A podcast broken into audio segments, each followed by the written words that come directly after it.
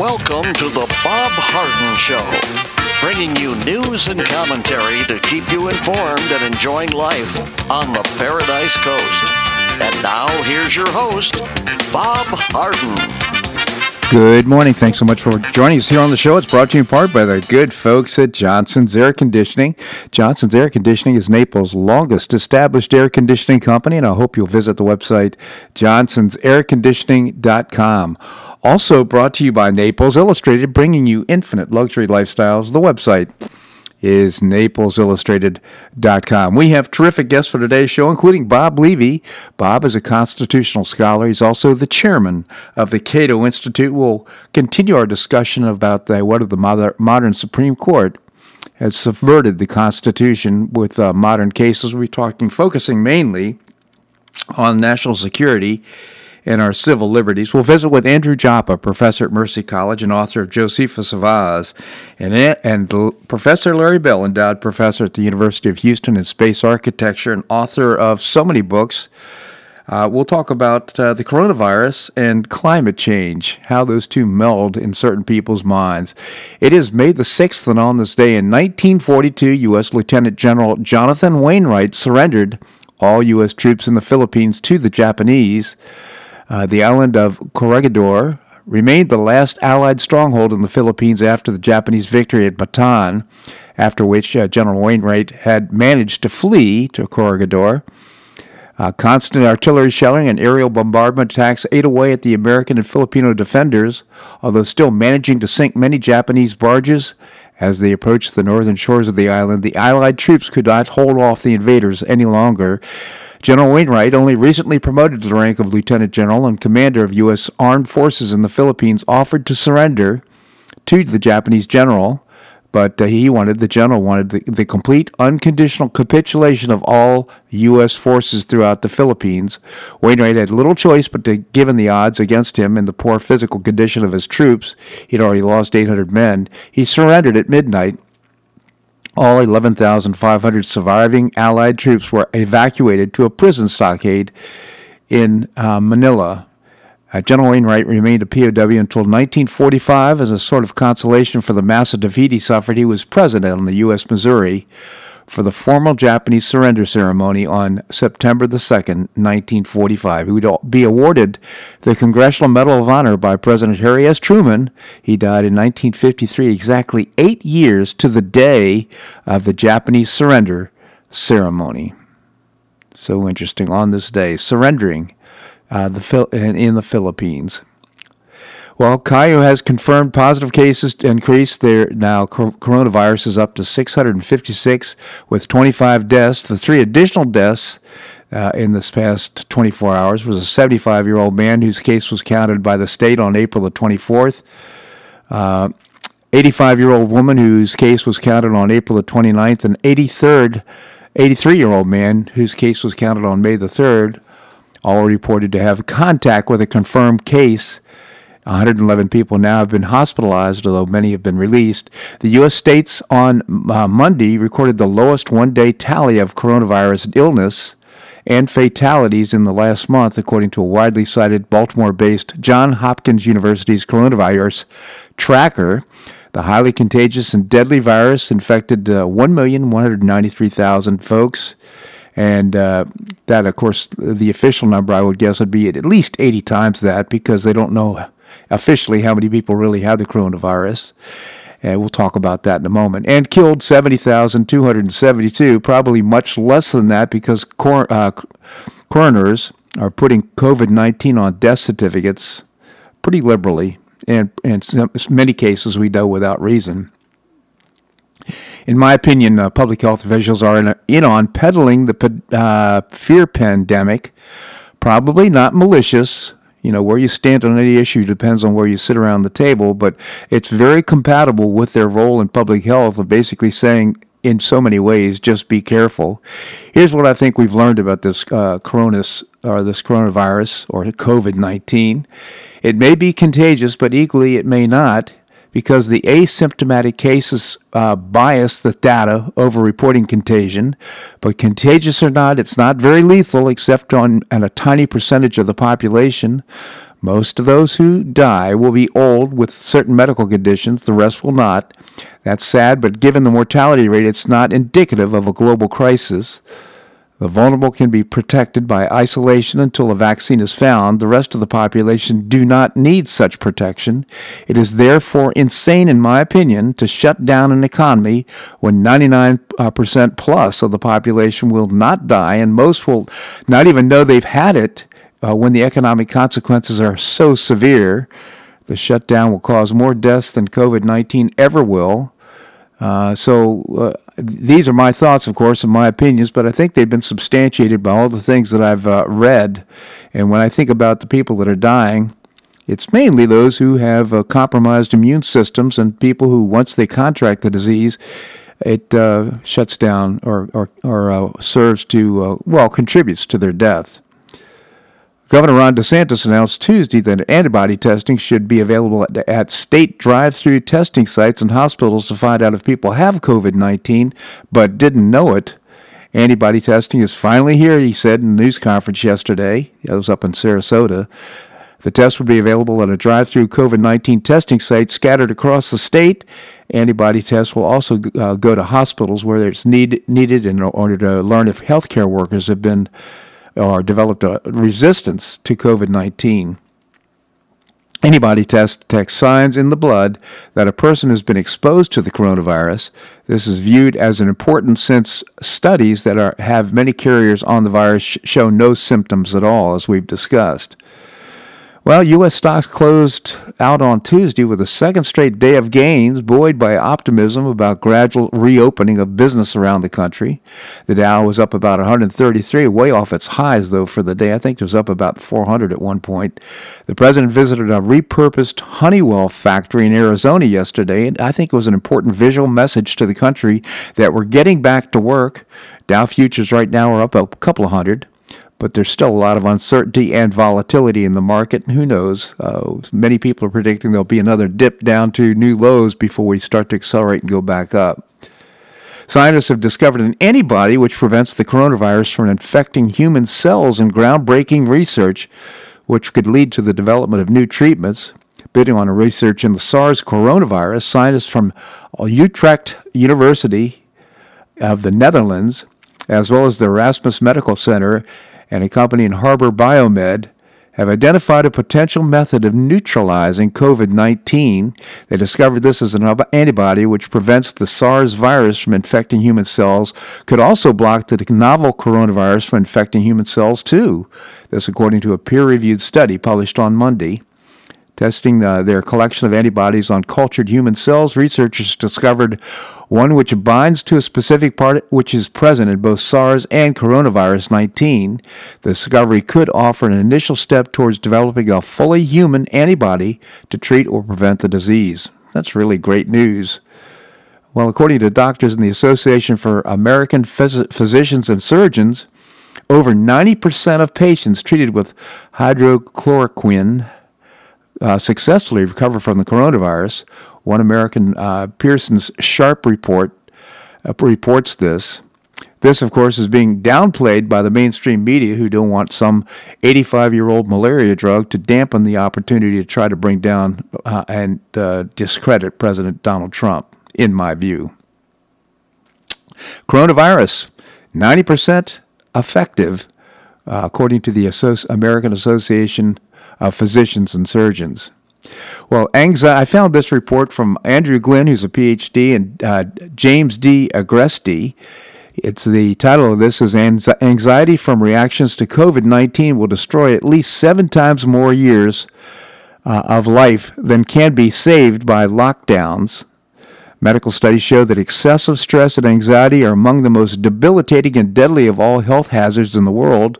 Beyond their obvious effects, like suicide and substance abuse, these mental stresses are strongly related to the many that, that may trigger and inflame a host of ailments like high blood pressure, digestive disorders, heart conditions, infectious diseases, cancer, and pregnancy complications. Based on a broad array of scientific data, They've computed that the anxiety created by uh, reactions to COVID 19, such as stay at home orders, business shutdowns, media exaggerations, and legitimate concerns about the virus, will destroy it at least seven times more years of human life than can possibly be saved by the lockdowns at least 16.8% of the 255 million adults in the United States, or 42 million of them, have suffered major harm from responses to COVID 19, and this figure forms the first key basis of the study. Isn't that amazing?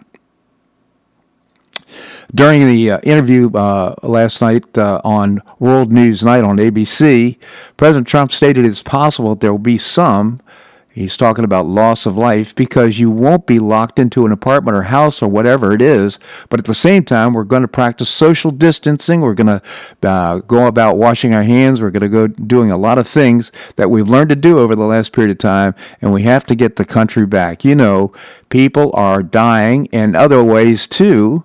When you look at what's happened with drugs, it goes up. When you look at suicides, I mean, take a look at what's going on. People are losing their jobs. We have to get the country back. So basically, his, his comments are yes, there's risk involved, but you know what? And we're going to lose some life, but we have to get the economy going because if we don't do that, as the above published story that I just mentioned also indicates, we lose life uh, irrespective, and also because of the lockdown of uh, coronavirus.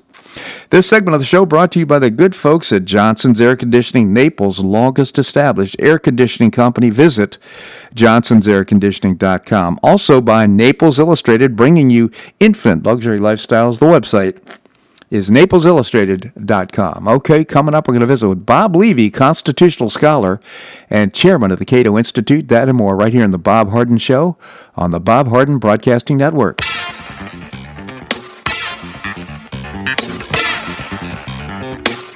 Stay tuned for more of The Bob Harden Show here on the Bob Harden Broadcasting Network.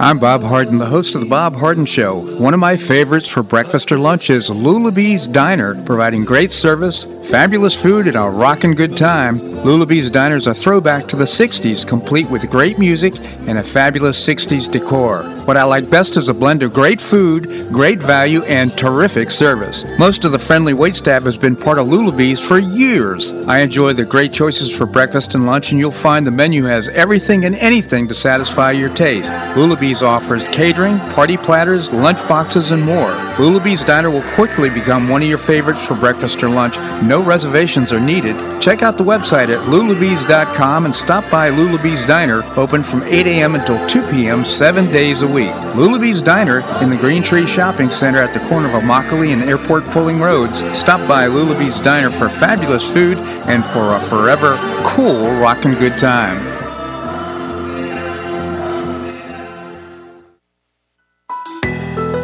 Gulf Shore Playhouse is passionately committed to enriching our cultural landscape by producing professional theater to the highest artistic standards with six full productions this season. But did you know that Gulf Shore Playhouse brings unique theater education programs and opportunities for children, teens, and adults alike? Education is a vital component of Gulf Shore Playhouse's mission, providing programs aimed at enriching the lives of our children, teens, and students of all ages. Each offering provides real life skills and learning experiences that are invigorating, nurturing, and readily accessible to every member of our community thanks to the scholarships and reduced price programming for our region's most deserving students. From in school residencies and pre professional theater training to community partnerships, audience engagement, and student matinees, the goal is to inspire creativity, encourage self expression, and support the blossoming of self confidence, collaboration, and a deep appreciation for the arts. With each passing year, Gulf Shore Playhouse continues to touch the lives of tens of thousands of students throughout Southwest Florida. Isn't it time that a young person in your life finds out more? For more information about student camps and the Teen Conservatory, visit the website gulfshoreplayhouse.org.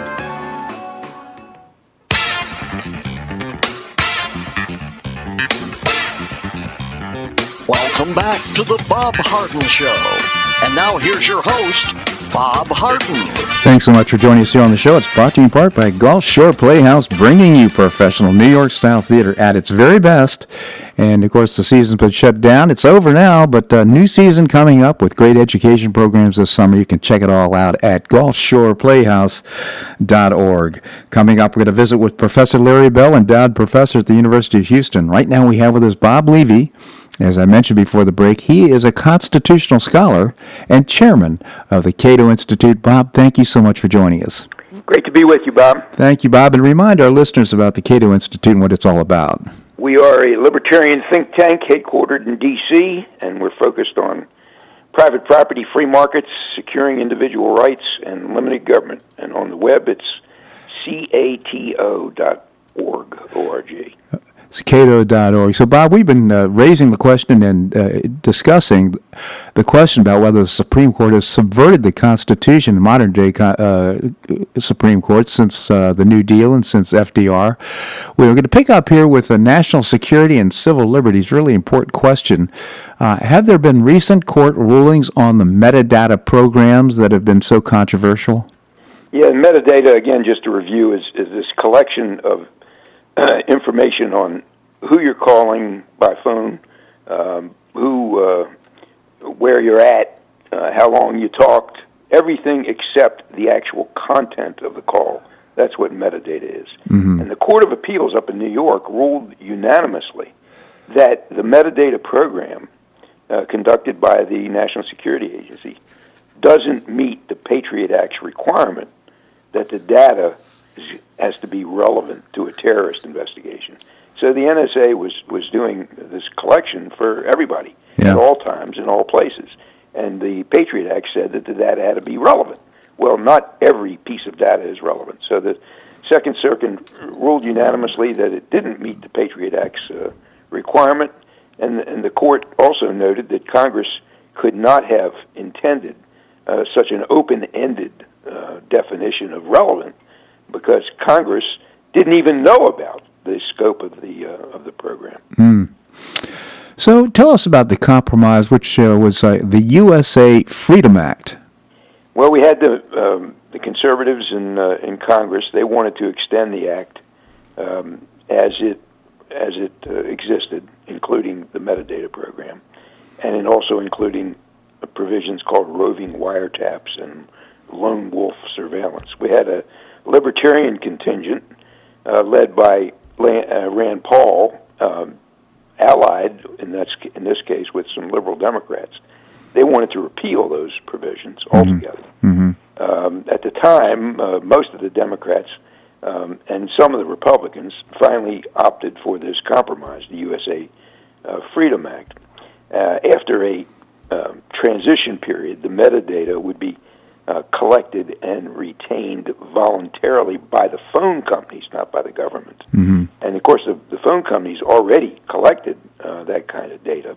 Uh, and then the government could query the phone companies to get the data, but they had to get an order from the FISA court, Foreign Intelligence Surveillance Act court, and they had to indicate that there was reasonable, articulable uh, suspicion.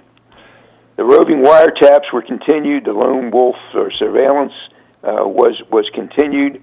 Uh, the other provisions were that the these FISA court opinions would be declassified, or if they weren't, uh, it wasn't possible to do that, they'd at least be summarized and released. Uh, the summaries released, and then there would be a, a panel of people that would go before the FISA court, presumably to represent the public. Up until then, uh, the FISA court only heard from the government, nobody else. Yeah. So there's a recent update, however, and this happened just a month ago, and that is the Senate refused to renew the metadata program, the roving wiretaps, and the lone wolf surveillance. So as of a month ago, they're all out, and we shall see whether or not uh, the uh, intelligence folks uh, insist that we revisit this down the road. So interesting. With a lot of turmoil right now in the intelligence agencies with, breaking news. But whatever changes we made to NSA surveillance methods, they wouldn't have happened except for Edward Snowden's disclosures. So, Bob, is he a hero, a traitor, or something in between? Well, I, I guess the main argument against treating him as a hero is that he may have disclosed a lot of crucial information to uh, such uh, bastions of liberty as uh, Russia, China, Venezuela, Ecuador, uh, Nicaragua, Cuba. Those were all countries, by the way, where Snowden applied for uh, asylum. Uh, now, his, his supporters uh, maintain that uh, his options were unacceptable. That is, either he would keep quiet about the NSA's uh, programs, or he would stay here, and uh, after disclosing those programs, he would have probably gotten about 30 years in prison, or he would have gone to some country that had an extradition treaty, and then he'd ended up back here. So I, I think, you know, on the one hand, he deserves our gratitude for uncovering some of this um, abuse. Mm-hmm. That is, looking back on it, it, there clearly was some abuse there. Uh, on the other hand, he um, probably helped uh, Russia, and he may have compromised some vital national security interests. So it's a mixed bag. Yeah. So is there a deal to be made here? Uh, probably not at this stage. Uh, there's a there's an outline for a deal, and that is he would come home and uh, and agree to cooperate with uh, our investigators, and if he did so, he wouldn't be prosecuted for uh, those things that had already been disclosed to the public, but he would be accountable for anything that wasn't disclosed that he hasn't told us about that would qualify as espionage under the usual definition of uh, of espionage, which, by the way, is transmitting national defense information with an intent uh, to or a reason to believe that it would be used to uh, the injury of the United States or the advantage of some foreign country. Now, Snowden says he didn't do that, uh, and the government, if he came back, would have the burden of proving that he did. Mm-hmm. Uh, if Snowden's telling the truth, that should appeal to him. But he's not here, so I, I suppose it, it doesn't appeal to him. So, you know, we certainly have a need for uh, national security, and we also, of course, want to protect our civil liberties under the Constitution and our freedom. So, as the chairman of the Cato Institute, how comfortable are you with the state of affairs in terms of our civil liberties and our privacy? Well, I'm I'm not uh, um, uncomfortable, mm-hmm. but I do think that there have been uh, a number of areas where, uh, particularly with this uh, pandemic, there have been a number of areas where we need to uh, improve. Uh, we are engaged in, um, in some cases, uh, in some states, uh, preventive detention without uh, any uh, finding by a court that there's reasonable cause. Uh, and this is supposedly to keep people quarantined. Now, sometimes it's justified, sometimes it isn't. Mm-hmm. Uh, we uh, have seen proposals to engage in contact tracing uh, which would keep track of who you see, where you go, when you do it. Mm-hmm. Uh, there's that raises some concerns. That contract tracing, by the way, I think uh, could be done uh, properly by only disclosing a yes or no. Have you been disclosed? Have you been exposed without disclosing such things as who you saw and for how long and where you where you were uh, located? So I'd be concerned a little bit about surveillance that might be put in place in uh, in uh, this anti-pandemic program, and I'd be a little bit concerned about uh, uh, indefinite detentions without due process. Um, on the terrorist side, I think it was a step in the right direction to get rid of the metadata program. Mm-hmm. Um, first, because it was abusive, and second, because there was no showing by any of the intelligence agencies that the metadata program did very much to stop uh, any terrorist uh, operation. Yeah. Bob Levy, again, the chairman of the Cato Institute. I genuinely appreciate uh, your commentary here on the show. Bob, I encourage our listeners to go to the website cato.org, C A T O.org. Bob, thank you so much for joining us. My pleasure, Bob. Good to be with you. Thank you so much. All right, coming up, we're going to visit with Andrew Joppa. Change the direction a little bit. Andrew and I are going to talk a little bit about the uh, Deep State Club. He's a uh, former, he is a professor at Mercy College and author of Josephus of Oz. We're going to do that and more right here in the Bob Harden Show on the Bob Harden Broadcasting Network.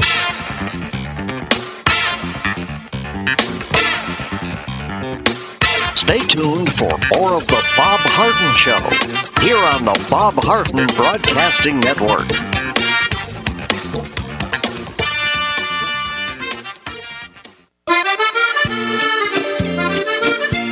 Provence Restaurant is a favorite dining destination for many Neapolitans, including Linda and myself. Blue Provence, located in a historic building in the heart of Old Naples at Crayton Cove, offers a mix of French bistro cooking with bold, fresh Floridian flavors. Experience award-winning cuisine at Blue Provence and enjoy one of Florida's most extensive, eclectic, and fun wine cellars. Dining your choice of the popular Eden Bar, the intimate Courtyard Garden, or the beautiful Provencal Caribbean Dining Room. Enjoy a wonderful and memorable evening in a casual and relaxed atmosphere that includes a taste of Provencal hospitality. Blue Provence is open seven days a week all year round.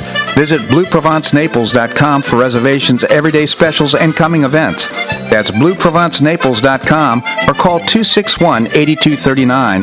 That's 261 8239. Blue Provence French Restaurant in the heart of Old Naples.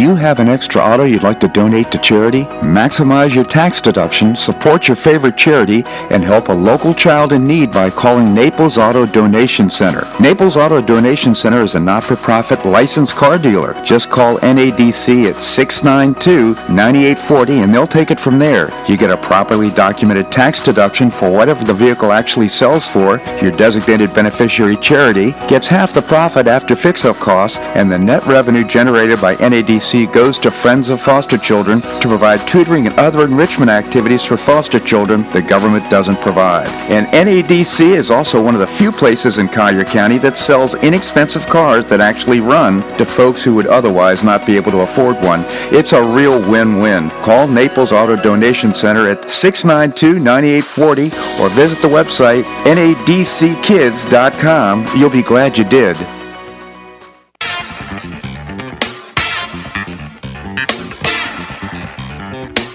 Welcome back to the Bob Harden Show. And now here's your host, Bob Harden. Thanks so much for joining us here on the show. It's brought to you in part by the Foundation for Government Accountability. I proudly serve on the board. You can find out about the terrific programs to keep government uh, in place small and get people back to work. Uh, thefga.org is the website, thefga.org. Coming up, we're going to visit with Professor Larry Bell. Right now, we have with us Andrew Joppa, professor at Mercy College and author of Josephus of Oz. Andy, thank you so much for joining us.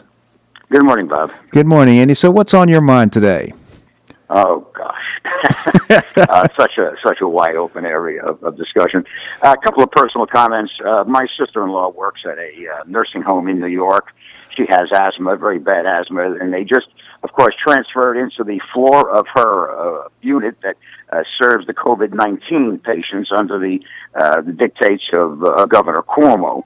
So here you have this woman with asthma. She has now been forcibly, based on retaining her job, into constant daily contact with COVID 19 patients at her facility, Hmm. uh, where 14 people have died. So, uh, you know, 30% or, or greater, perhaps 35% of the deaths in New York are uh, seniors in uh, uh, extended care facilities.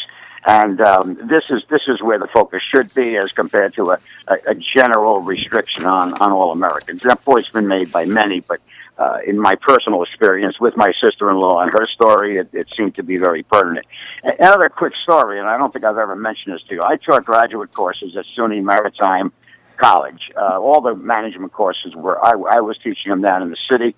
Uh, perhaps a third of my students were from communist China. Hmm. Uh, at that point in time, uh, mid '80s on, um, essentially, the, I, I, I talked about democracy, freedom, capitalism. And eventually, eventually, after the Tiananmen Square situation, I had a letter from one of them in, from Shanghai, and he thanked me for having given them the courage uh, to to pursue freedom at Tiananmen Square. And Huh. one of my proudest moments. I, only tell that not to highlight that story, but to highlight the difference now. Uh, right now, the Chinese students are here in abundance, and in many cases, the members that are teaching them are complicit in anti-Americanism and, in fact, uh, derogatory comments about America, and they take those philosophies back, of course, to China. So, uh, just two personal stories. One uh, with some degree of pride associated with it. The other, my sister-in-law. But you know, and I know everyone has their own stories, and those are two I thought I'd share with you. Well, thank you for Um, okay, I'm sorry. No, so I just thank you for that, uh, Andrew. Um, there are two books I wanted to mention to your to your listeners. Uh, read them recently. It's one of the advantages of being home. I'm doing perhaps more reading than, I, than I've ever done. I've always been a big reader. One is a book called Biohazard. It's a book written by Ken Alibek. Uh, Ken Alibek um, left the Soviet Union in 1992, came to the United States.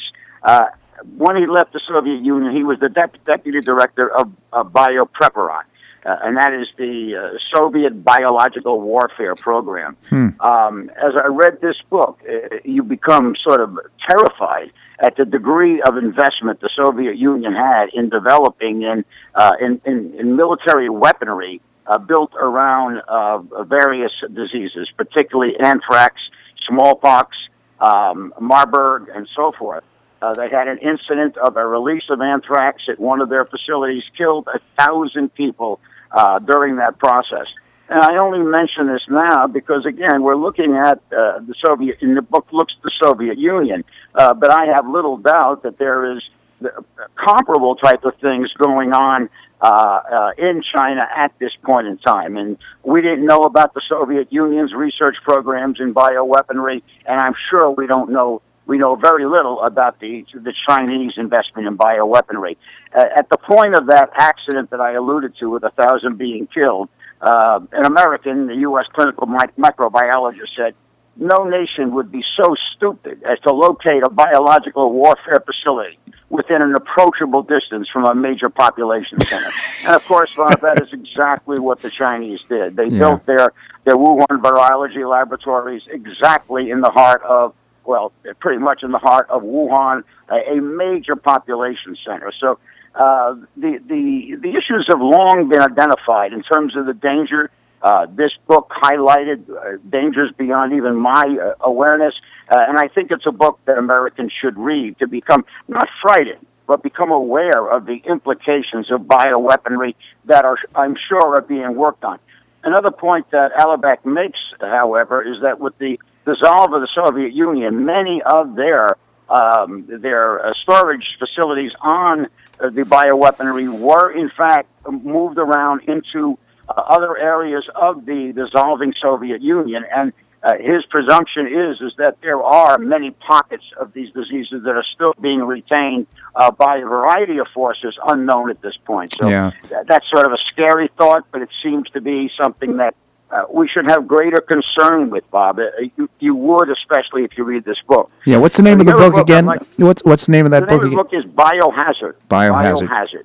Very good. Uh, and the, fellow's name is Ken Alibek. That's his anglicized name. His uh, his uh, uh, Kyrgyzstan name is uh, Kenajan uh, Alibekov, which is not necessary, uh, but uh, Biohazard by Ken Alibek. Very good. an excellent read. This is not some some highly technical treatise that can't be uh, understood. He writes in a almost a novel-like form, and uh, I'll tell you what: if Americans want to get a good idea of what this is all about, there's no better source than uh, than Biohazard by Alibek. Uh, the other book is a pure novel, but it's so prescient, and it's a book that has only been recently out. I just happened to uh, catch it on its opening day. It's a book called The End of October by Lawrence Wright. The End of October by Lawrence Wright. Uh, basically, he in fact lays out the uh, in this novel the implications in the uh, for economies worldwide and societies worldwide as a pandemic strikes uh, strikes the planet. Now, in uh, the end of October, the pandemic is a far more serious and virulent form than COVID nineteen. However, what he lays out, and it's extremely well researched and documented from a medical and scientific point of view. He lays out and documents by by precedent the implications of these pandemics as it affects uh, as it affects what we're going through. I think the book is important, Bob, because it not only shows where we are now, but I think if we can take to heart to some extent his predictions beyond where we are now, I think we can look at some things that, that must be considered uh, uh, as we go into the future, Bob. So interesting. And again, again, the name of the book is Name of the book, The End of October by the Lawrence Wright. The End of October. Uh, excellent, excellent read. Uh, well, again, well documented. Uh, and I'll tell you, you know, I would suggest if the uh, for the average reader, the average lay citizen, if they're looking for uh, comprehensive information on pandemics, on the history of pandemics, uh, on the implications of these things historically and perhaps currently, I don't think there's a better source right now. As a matter of fact, if I was to suggest that most of the what we call the medical community or the scientific viewpoint uh, is so vague, either vague or so varied in its its implication from the time of Neil Ferguson's prediction of two million people dying to uh, to various claims. And right now, we can see, Bob, we can see that the press and much of the scientific community is once again trying to stimulate incredible levels of fear. All right. Uh, I'm not going to say conspiracy, but I will say conspiracy uh, to, in fact, minimize the potential for a uh, economic opening up. Uh, well, I, I that's certainly. That's certainly been the uh, been the theme of uh, of our discussion in, in, the opening segment of the show here, Andy. So I do. By the way, because I don't have any other opportunity to, uh, to recommend this, I, am reading *Sapiens* right now, which is an unbelievable read. Way off topic for today's discussion, but I just want our listeners to be aware of uh, what a terrific, uh, interesting book it is. Andy, I want to talk to you about your most recent column, "The Deep State Club." Can you stick around? I will be here, Bob. All right, we're going to have more here on the Bob Harden Show on the Bob Harden Broadcasting Network.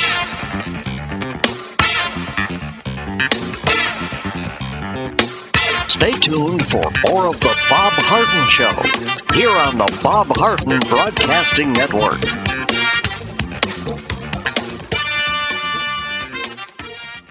For the best in food and drink as well as great live entertainment, go to the Dogtooth Sports and Music Bar. Formerly known as Weekend Willie's, the Dogtooth Sports and Music Bar has terrific new local owners offering a great new upscale decor and a fabulous new menu. Linda and I are weekly regulars to hear live blues, but you can stop by anytime for great food and drink, to watch your favorite sporting event, or to hear great live entertainment five nights a week. The Dogtooth Sports and Music Bar is located at 5310 Shirley Street, just off Pine Ridge Road, and it's open from 11 a.m. until close every day. Visit the website dogtoothnaples.com or call 431 7004. That's 431 7004. I hope we'll see you there. As Southwest Florida is impacted by the coronavirus crisis, the organizations that provide relief and support to our community's most vulnerable population are finding their resources stretched. For 32 years, St. Matthew's House has provided food, shelter, and comfort to those struggling with poverty, food insecurity, and homelessness. St. Matthew's House is the only emergency homeless shelter in Collier County, sheltering more than 300 men, women, and children every night and providing more than 500,000 meals each year to those in need.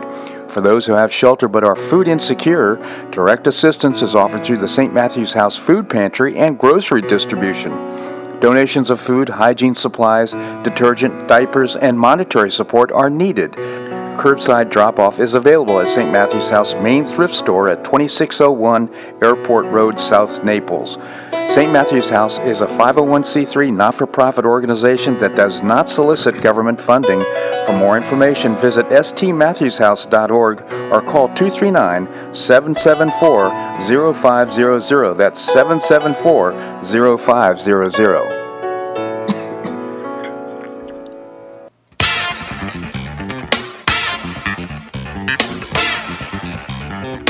Welcome back to the Bob Harden Show. And now here's your host, Bob Harden. Thanks so much for joining us here on the show. I just want to underscore the importance of St. Matthew's House and the great work they're doing in the community. And their businesses now are open. You may be aware they have thrift stores, car washes, all kinds of things. So uh, we're going to have Van Ellison on the show tomorrow to talk more about it. But again, go to stmatthewshouse.org. Uh, we coming up. We're going to be visiting with Professor Larry Bell. Right now, we continue the conversation with Professor Andrew Joppa, and author of Josephus of Oz. Again, Andy, thank you so much for joining us. Good to be with you. Andy, so uh, your latest column, very provocative and interesting. It's called The Deep State Club. Maybe you can tell us about it. Well, I I don't know how revealing it might be in my in my thesis, uh, my thesis, basically, Bob, is that the deep state, which we've heard the word, the phrase used consistently, the deep state is not just some thin veneer that exists within the United States federal government, within its bureaucracies. The deep state is the government. Mm-hmm. It is the government. In other words, the, the process has become so uh, um, so uh, deep in its implications, so dramatic in its effect uh, that there is absolutely no way to understand the United States government unless we see it within the context of the deep state.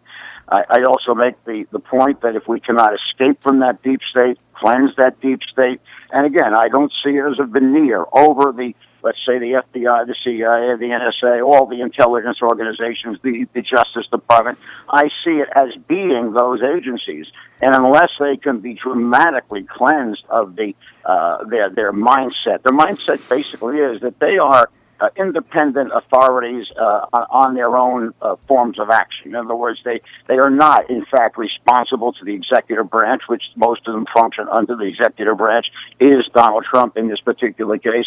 Uh, they seem to feel that their, their job is to determine the best course of action for America, and independently of law, independently of the directives used by the president or anyone else of legitimate authority, they have the right to operate.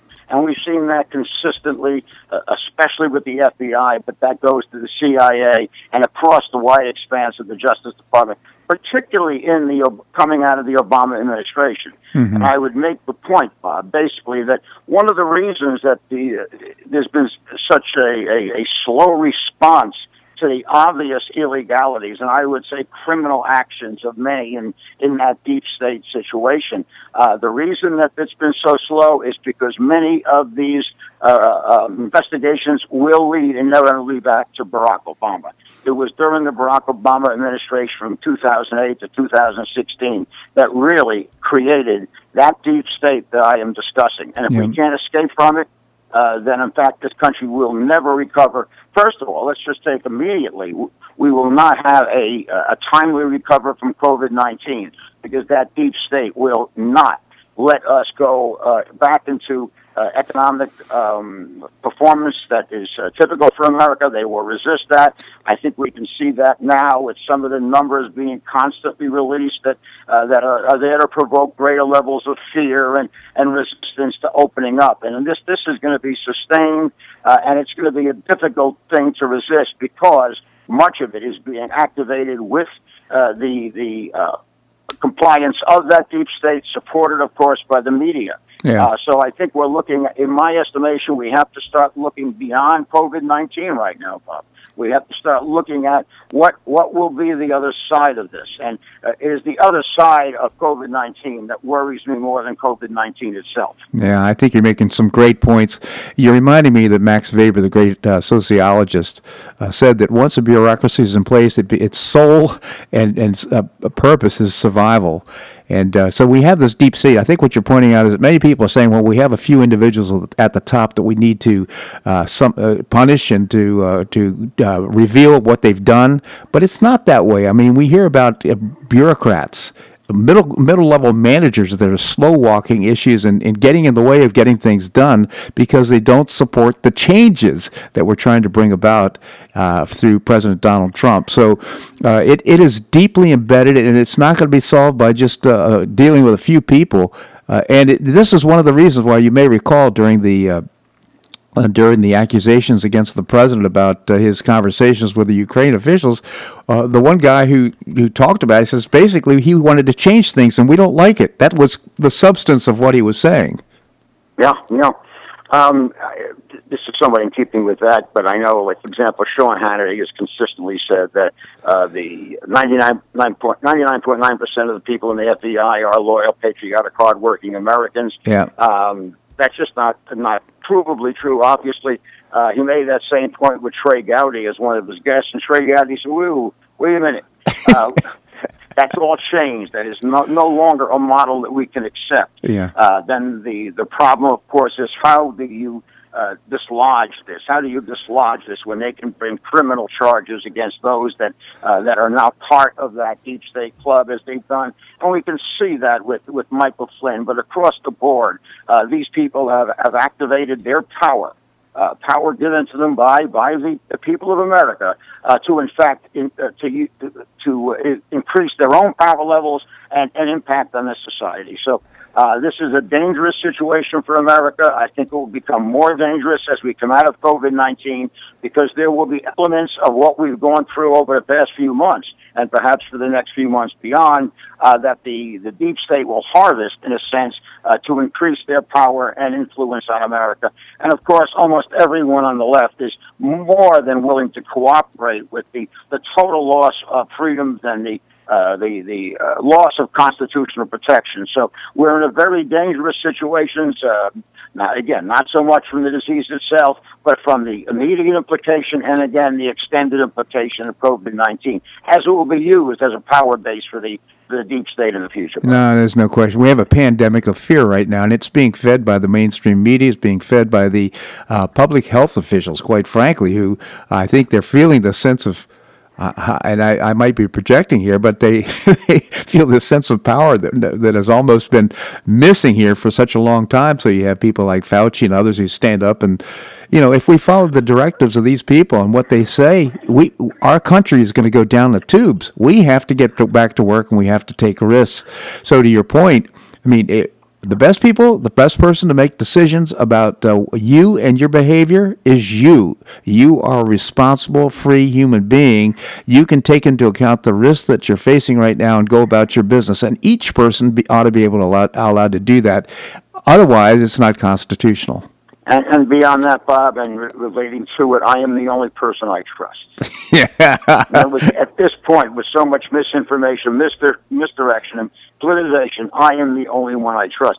Uh, speaking of Fauci, by the way, it was recently revealed that in 2005, uh, Fauci had uh, explored hydroxychloroquine uh, using azithromycin and zinc in 2005 with great success. Yes. And here he is actively resisting this in, in 2020. This is a well documented, meaningful uh, support for, for people going through COVID 19. Yep. But you can see that this is an artificial resistance being set up. And, and then the question must be asked if it has been documented as proving its worth in this COVID 19 situation, why would this be resisted so dramatically? Uh, the most, um, I guess, capitalist type of, of, suggestion is the pharmaceutical companies are resisting it. I see it more sinister than that. I, I see it as an intent to want to prolong this process to gain the influence as a result of the COVID 19 existence. And I must say that we're in violent agreement, Andrew. Andrew Joppa, again, professor at Mercy College and author of a terrific read off topic for today's discussion,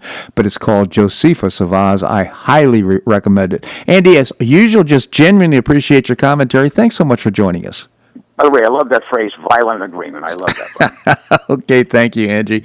All right, coming up, uh, we're going to visit with uh, Professor Larry Bell. That and more right here in the Bob Harden Show on the Bob Harden Broadcasting Network.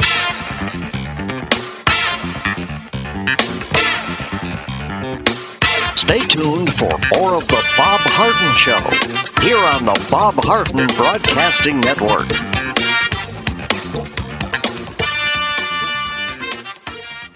Do you or a family member suffer from chronic pain in your knees, hips, or shoulders? Joint pain can be a nagging and serious problem requiring expert and compassionate care. I know I'm Bob Harden, the host of The Bob Harden Show. Until 2006, I was suffering debilitating pain and deformity in my knees. I couldn't enjoy biking or golf or even sleep without chronic pain as a constant companion. Thanks to Dr. George Markovich and the professional staff at the Institute for Orthopedic Surgery and Sports Medicine, my pain is gone and I'm back to doing the activities I enjoy with no pain. I have a lifestyle I can only imagine imagine prior to knee surgery, and you can too.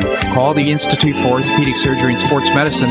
They will thoroughly evaluate your condition, provide personalized, state of the art treatment, and help you relieve your pain and get back to your active lifestyle. At the Institute for Orthopedic Surgery and Sports Medicine, your care will be professionally managed through every phase of your recovery. For an initial consultation, call the Institute for Orthopedic Surgery and Sports Medicine, located off Tamiami Trail in Bonita Springs, at 482 5399.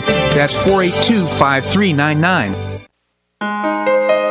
You listen to The Bob Harden Show, so why not market your company to our loyal listeners? Ads are played live on each show and then archived so listeners can hear the show and your ad at their convenience. Each advertising package includes a banner on bobharden.com with a link to your website at no extra charge. Join Lulabee's Diner, Johnson's Air Conditioning, Bleu Provence, and many others who advertise on the show. Call me at 598 3889, that's 598 3889, or send an email to bobharden at hotmail.com to design an ad program that's just right for your business and your budget. You'll be pleasantly surprised at the cost and the value. Several advertisers have been with me for years. Find out why by calling 598 3889 or send me an email to bobharden at hotmail.com. You'll be glad you did.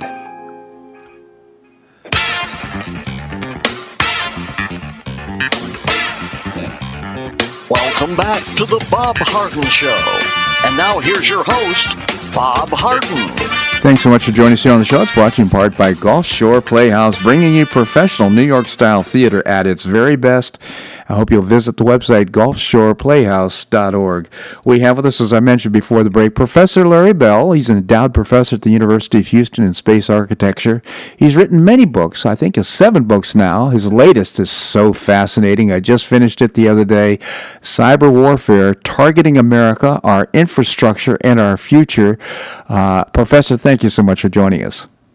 Bob, thanks for having me on. Uh, always a pleasure, Professor. You know, we've been talking a little bit about uh, bio warfare and what's happened with this uh, coronavirus, but you know what? Though uh, equally threatening thing that we're not hearing much about is the cyber warfare issue as well. And your book, I think, just clarifies so much uh, the issues that many people are not talking about.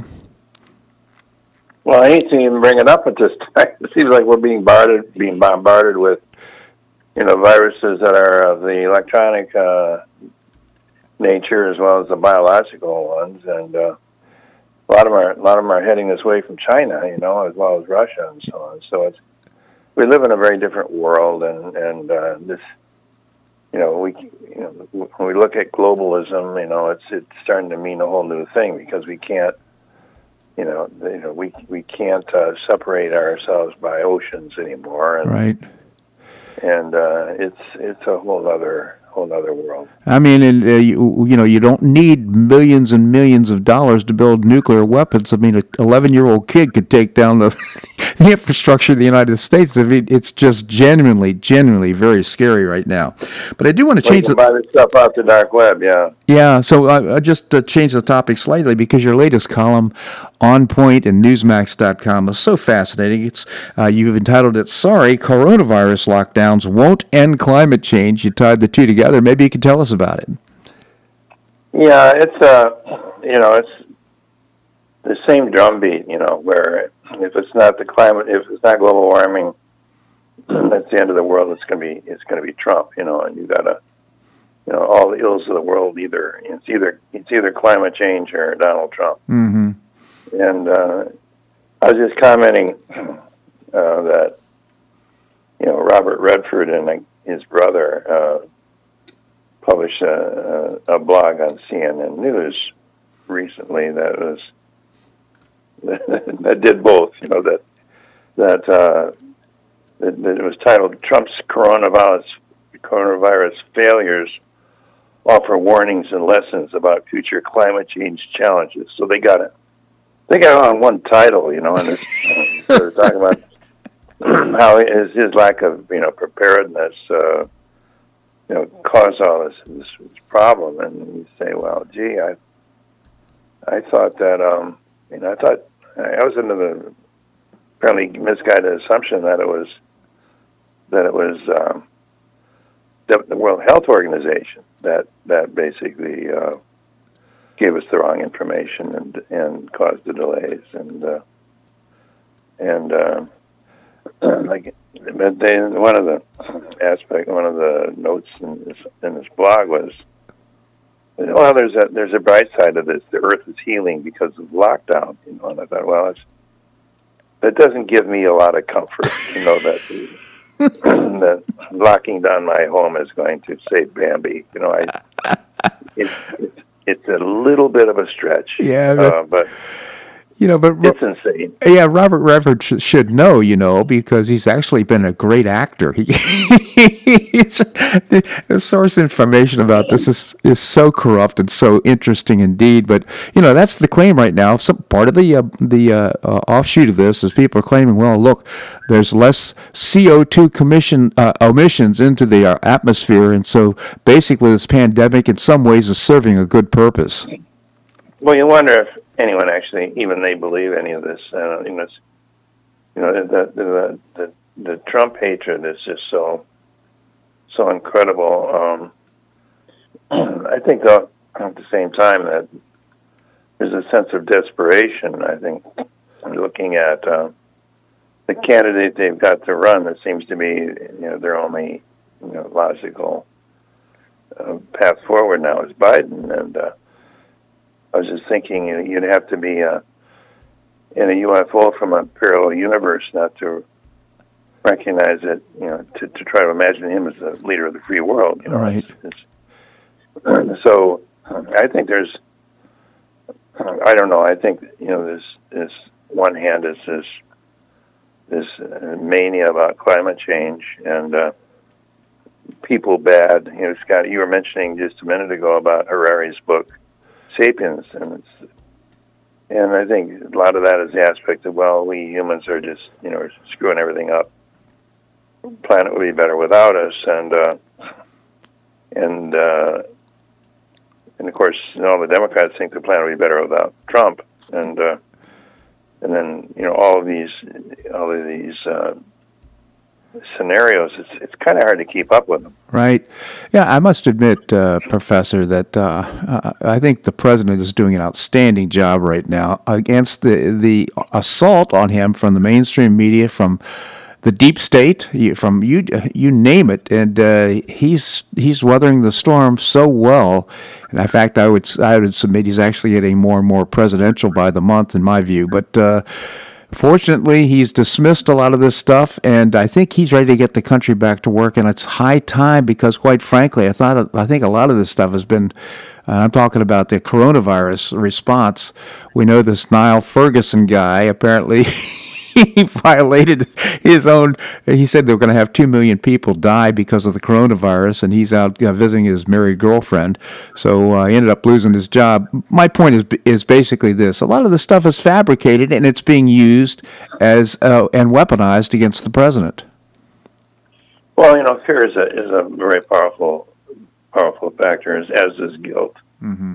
and so, I think legitimately a lot of people were fearful because nobody knew what this thing was, you know, and and nobody knew, you know, how it spread or how lethal it was, and just it seemed like it was it just overtaking the world so fast, and so there's a lot of that, and and I think part of it now is hopefully we're seeing the you know the the the death rates are much lower.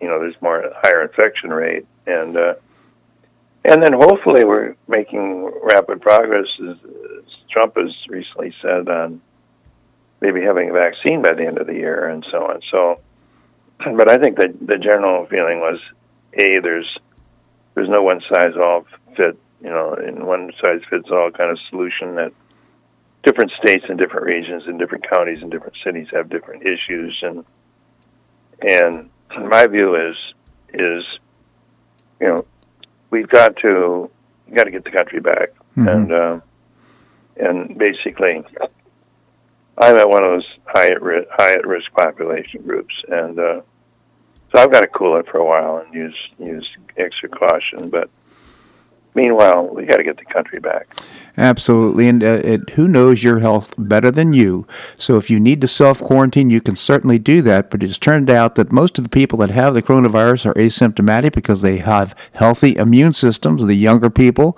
we should allow people to assess the risk on their own and determine what they want to do. Just because we open restaurants doesn't mean you need to pick up the phone and call and make a reservation. You cannot go to the restaurant.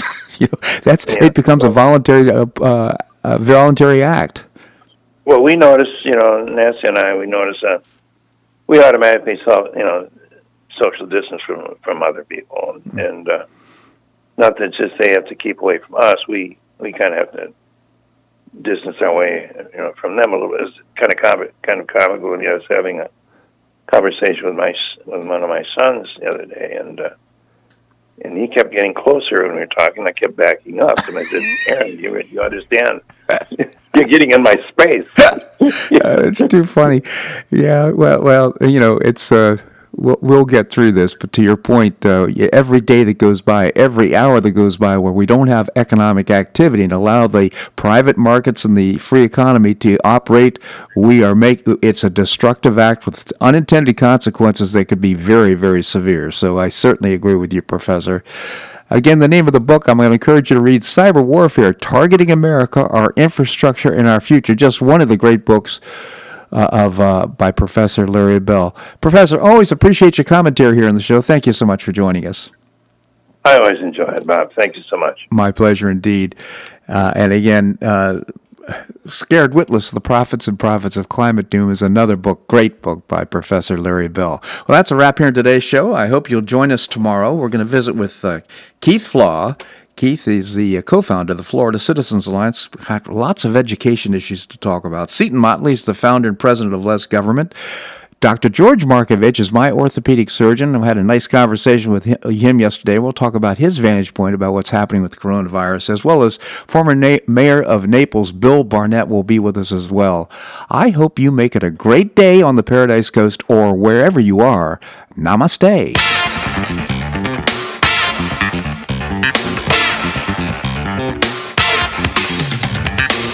So much for listening to The Bob Harden Show on the Bob Harden Broadcasting Network.